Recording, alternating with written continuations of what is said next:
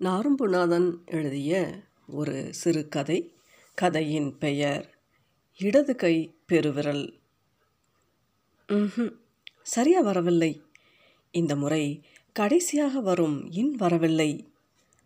சங்கரநாராயணன் சாருக்கு கை விரல்கள் லேசாக நடுங்கின.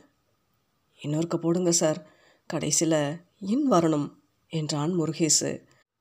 தான் உட்கார்ந்திருந்த நாற்காலியில் இன்னும் சற்று வசதியாய் உட்காரணும் போல் இருந்தது அவருக்கு.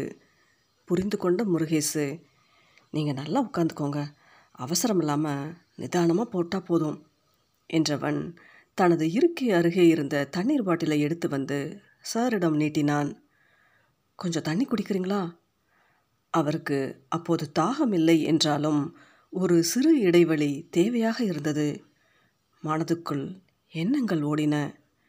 கடைசியாய் எப்பொழுது கையெழுத்து போட்டோம்? தண்ணீர் பாட்டிலை எடுத்து அண்ணாந்து குடித்தார். கொஞ்சம் சட்டையில் சிந்தியது. தோளில் போட்டிருந்த அங்கவஸ்திரத்தால் துடைத்து கொண்டார். இப்போ என்ன வேலைக்கா போகிறார்? அடிக்கடி கையெழுத்து போட.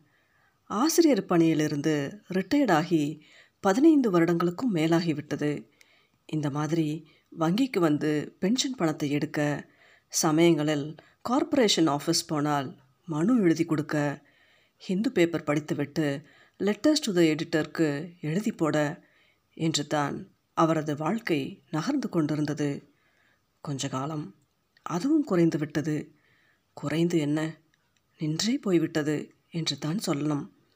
ஒரு முறை சாலையில் நடந்து சென்றவரை இருசக்கர வாகனத்தில் சென்று கொண்டிருந்தவன் தட்டிவிட்டு சென்றான். பெருசு நீ எல்லாம் இந்த வயசில் வீட்டில் கிடக்க வேண்டியதானே என்று திட்டிவிட்டு சென்றான். வலது கால் முட்டியில் நல்ல சிராய்ப்பு பால் ஊற்றும் பரமசிவம் தான் அவரை தூக்கிவிட்டான். நீ ஒழுங்கா ஓட்டிட்டு போல மோதி பேசுகிறான் நல்லா பேச்சு என்று அவனை ஏசிவிட்டு இவரை கைத்தாங்களாய் வீட்டுக்கு அழைத்து சென்றான். சிவந்த முட்டியிலிருந்து ரத்தம் கசிந்து வேட்டியை நனைத்தது. மகன் சபாபதி பதறிப்போனான் ஏன்பா இன்னைக்கு வெளியே போனீங்க? ஊரில் ஆயிரம் அநியாயம் நடக்கும். நீங்கள் மனு எழுதி போட்டால் எல்லாம் சரியாயிருமா? பேசாமல் வீட்டிலே இருங்க என்று சொன்னபோது இருசக்கர வாகனத்தில் திட்டிவிட்டு போனவனுக்கும் இதற்கும் பெரிய வித்தியாசம் இல்லை என்று அவருக்கு தோன்றியது. அதற்கு பிறகு வீட்டை விட்டு வெளியே போவதே இல்லை. ஹிந்து பேப்பர் படிப்பதோடு சரி லெட்டர் எழுதி போடுவதில்லை. ஒரு முறை சபாபதியிடம் கார்டு வாங்கிவிட்டு வர சொன்னபோது கார்டு ஸ்டாக் இல்லையாம்பா? என்றான். என்ன சொல்கிறான் போஸ்ட் ஆஃபீஸில் போஸ்ட் கார்டு ஸ்டாக் இல்லாமல் போகுமா? தனது எழுபத்தைந்து வயது சர்வீஸில் இப்படி கேள்விப்பட்டதே இல்லையே. யாருமே போஸ்ட் கார்டு வாங்குவதில்லையா? இதை யாரிடம் கம்ப்ளைண்ட் பண்ண? கை துரு துருத்தது யார்ப்பா இப்போல்லாம் லெட்டர் போடுறா? இமெயில் வந்தாச்சு. மொபைலில் அனுப்பிடுதாங்க போஸ்ட் கார்டு இன்லன் லெட்டர்லாம் தந்தி மாதிரி சீக்கிரமே அடைஞ்சு போயிடும்பா என்று அவன் சொன்னபோது அவர் உடல் அதிர்ந்து போனது. கையால் எழுதுவது அவ்வளோ கேவலமா போஸ்ட் கார்டு அழிஞ்சு போகுமா? அவர் நண்பர்கள் எழுதிய கடிதங்கள் தான் எத்தனை எத்தனை.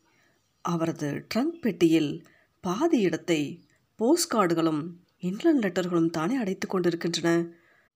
சார் இப்போ வேறு ஸ்லிப்பில் கையெழுத்து போடுறீங்களா? முருகேசு கேட்டபோது தான் நன உலகிற்கு வந்தார் சங்கரநாராயணன் சார். மனம் கொஞ்சம் லேசானது போல இருந்தது. அவரது கருப்பு ஃபவுண்டைன் பேனாவின் மூடியை திறந்து பணம் எடுக்கும் ஸ்லிப்பில் கையெழுத்தி போட துவங்கினார். எல்லாம் சரியாகத்தான் வந்தது. ஆனால் நாராயணன் என்ற இரண்டாம் பகுதியில் இன் போட்டு ஒரு நீண்ட இழுப்பின் முடிவில் இன் உடன் முடியும் அந்த இழுப்பு மிஸ்ஸிங் சார் முருகேசுவின் முகத்தையே பார்த்தார் இப்போது. சரியாக வந்துட்டதில்ல இப்போ? என்பது போல. முருகேசு இப்போது வங்கி மேனேஜரின் முகத்தை பார்த்தான். அவர் திருப்தி அடையவில்லை என்பது தெரிந்தது. சார் எனக்கு ஏழாம் வகுப்பு கிளாஸ் டீச்சர். நான் வேணும்னா தெரிந்தவர் என்பதற்கு ஒரு கையெழுத்து போட்டுத்தாரே சார் என்றான் முருகேசு. மேனேஜர் சிரித்தார். நீங்கள் போன வாட்டியே சொன்னீங்க முருகேசு. எத்தனை தடவை இப்படி வாங்குறது? நான் சொன்ன மாதிரி செய்யுங்க. அதான் நல்லது. என்று அவர் இவனை பார்த்து சொன்னபோது Sankara Narayanan sir any problem sir என்றார். முருகேசு மீண்டும் ஆங்கில வாத்தியார் சங்கர நாராயணனை உற்று பார்த்தார். Sankara Narayanan sir English grammar எடுத்தால் தெளிவாய் புரியும்படி எடுப்பார். ஆக்டிவ் வாய்ஸ் பாசிவ் வாய்ஸ் நடத்தும் பொழுது கரும்பலகை முழுவதும் அவரது அழகான கையெழுத்தாகத்தான் இருக்கும் கூட்டெழுத்தில் ஆங்கில எழுத்துக்கள் தெளிவாய் தெரியும். கோபம் வந்துவிட்டது என்றால் கையில் உள்ள சாக்பீஸ் துண்டை சட்டென ஒடித்து மேலே எறிந்து விடுவார். பிரம்பு அவருக்கு தேவைப்படாது. படிக்காட்டி ஒரு நாயும் ஒன்றை மதிக்காது. எழுத படிக்க தெரியாத பயலுக மார்க்கெட்டில் மூட்டை தூக்கி தான் பழைக்கணும் பார்த்துக்கோ என்று திட்டுவார். உனக்கு புரியணும் தானே தமிழில் சொல்லி விளக்குறேன். அப்பவும் வகுப்பை கவனிக்காமல் எங்கேயாச்சும் பராக்கு பார்த்துட்டு இருந்தேன்னா ஈரமண்ணால் விளங்கும். சார் மானாங்கண்ணியாக திட்டுவார். அவர் வகுப்பு முடிந்து அடுத்த வகுப்பு ஜான்சன் சார் வந்தவுடன் கரும்பலகையை அழிக்கப் போகும் முன் கேட்பார். போன பீரியட் சங்கரநாராயணன் சாரா. சாரின் அழகான கையெழுத்து பள்ளி முழுவதும் பிரபலம். இங்கிலீஷ் காம்போசிஷன் நோட்டு திருத்தும்போது சொல்வார். டேய் பசங்களா பரீட்சை பேப்பர் திருத்தும்போது அழகான கையெழுத்தில் இருக்கிற பேப்பரை பார்த்தாலே மனசு நல்லா இருக்கும்டா. தப்பாக நீ எழுதியிருந்தால் கூட சமயங்களில் அது தெரியாது. கண்களை மயக்கும். மார்க்குகளை அள்ளி போடுவோம். கோழி கிண்டன மாதிரி எழுதுனா சரியாக இருந்தாலும் மார்க் போட மனசு வராது. ரெட்டக்கோடு நோட்டையே அதுக்கு தாண்டா கண்டுபிடிச்சிருக்கான்.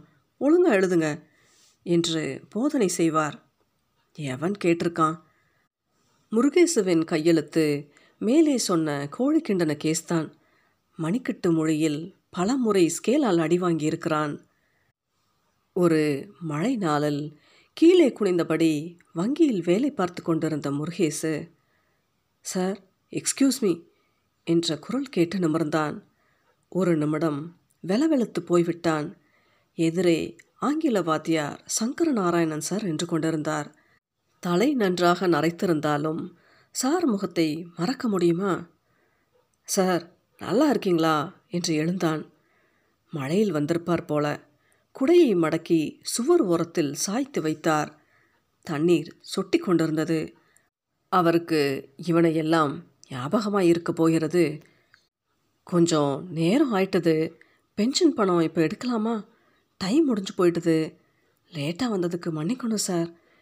என்று தனது மூக்கு கண்ணாடியை சரி செய்து கொண்டே பேசி கொண்டிருந்தார். சார் சார் என்ன சார் நீங்கள் மன்னிப்பெல்லாம் கேட்டுட்டு. ஸ்லிப்பில் எழுதி கொடுங்க பணம் வாங்கிக்கலாம் என்றபடி பணம் எடுக்கும் ஸ்லிப்பை நீட்டினான் முருகேசு.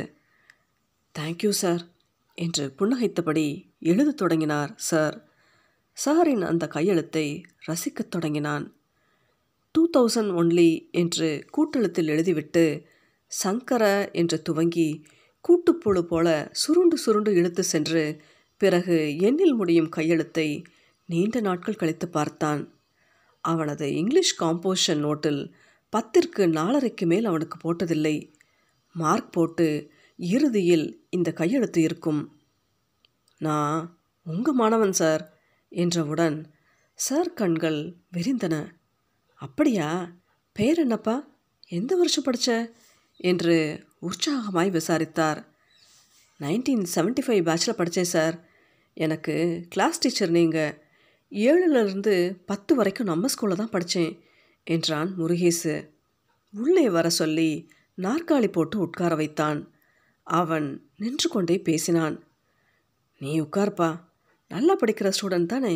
எப்படி மறந்தேன்னு தெரியலையே என்றார் சார் அப்படி சொல்ல முடியாது சார் சுமாரான ஸ்டூடெண்ட் தான்.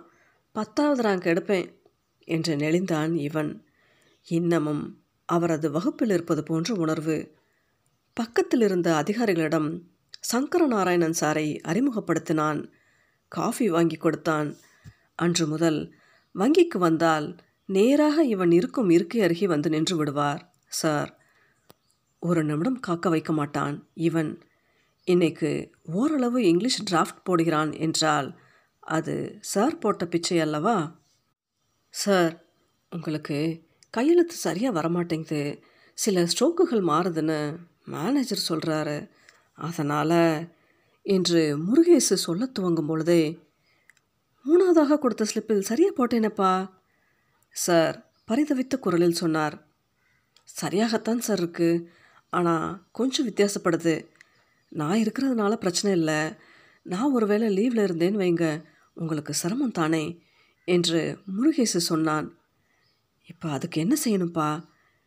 அவர் குரல் படப்படுத்தது அவன் அவரிடம் ஒரு பாரத்தை நீட்டி இந்த கட்டம் இருக்கிற இடத்துல உங்களோட இடது கை பெருவிரல் ரேகையை மயில தொட்டு வையுங்க என்றான். கை ரேகையா? நானா? என்னப்பா சொல்கிற நான் அந்த காலத்து பிஏ பிடிப்பா அசிஸ்டன்ட் ஹெட் ரிட்டையர் ரிட்டையர்ட் ஆனவன். சங்கர நாராயணன் சாரின் குரல் தழுதழுத்தது. எனக்கு தெரியாத சார் உங்களை பற்றி எங்களுக்கு இங்கிலீஷ் கற்றுக் கொடுத்ததே நீங்கள் தானே. கையெழுத்து சரியாக வரலனா? பேங்குக்குன்னு சில நடைமுறைகள் இருக்குது சார். மேனேஜர் போன தடவையே இதை சொன்னார். நான் தான் கேட்கல நீங்கள் ரொம்ப வருத்தப்படுவீங்கன்னு விட்டுட்டேன். இப்போது மறுபடியும் சொல்லும் பொழுது உங்ககிட்ட சொல்லாமல் இருக்க முடியாது என்றான் முருகேசு. தனது கழுத்தில் கிடந்த அங்கவஸ்திரத்தை சரி செய்து கொண்டார் சார். நான் வேணும்னா ஒன்று செய்கிறேன் வீட்டில் போய் என்னோட சாய்வு நாற்காலியில் உட்கார்ந்தபடி நிதானமாக பணம் எடுக்கிற ஸ்லிப்பில் கையெழுத்தை போட்டு போட்டு பார்க்குறேன். கண்டிப்பாக வரும். நாளை இந்த ஸ்லிப்பில் வேண்டுமானாலும் பழசை பார்த்து தப்பு இல்லாமல் எழுதி பார்க்குறேன். எனக்கு இப்போது அவசரமாக பணம் தேவைப்படலை. நாளைக்கு வேணும்னா வரட்டுமா? சார் குரல் கரகரத்தது. குரல் கெஞ்சுவது போல இருந்தது. சற்று தொலைவில் அமர்ந்திருந்த அவரது மகன் அருகில் வந்தான். என்னப்பா என்ன பிரச்சனை? என்று கேட்டபோது முருகேசு கையெழுத்து விவகாரத்தை மெதுவாய் சொன்னான். இதுக்கெல்லாம் ரொம்ப யோசிக்காதீங்கப்பா. வயசாகிட்டுது கை நடுக்கம் இருக்குது எல்லோருக்கும் வர்றது தானே. உங்கள் நல்லதுக்கு தானே சொல்கிறாங்க சார் சொல்கிற மாதிரி ரேகையே வச்சிருங்க என்றான் அவரது மகன். டேய் நான் படித்தவன்டா என்ன போய்? சங்கர நாராயணன் சார் சுற்றிலும் ஒரு முறை பார்த்து கொண்டார். யாரேனும் தான் கைரேகை வைப்பதை பார்த்து படிக்காத அறிவிலி என்று ஏளனமாய் பார்ப்பது போல உணர்ந்தாரோ என்னவோ? உங்களை போல பலர் ரேகை வச்சுருக்காங்க சார். எல்லோரும் ரொம்ப படித்தவங்க தான். என்றபடி முருகேசு சாரின் இடது கை பெருவிரலை எடுத்து இங்க் பேடில் உருட்டினான். மையுடன் இருந்த விரலை எடுத்து பணம் எடுக்கும் ஸ்லிப்பில் அழுத்தமாய் பதிவு செய்யும் பொழுது ஸ்லிப்பில் விழுந்தது அவரது கண்ணீர் துளி.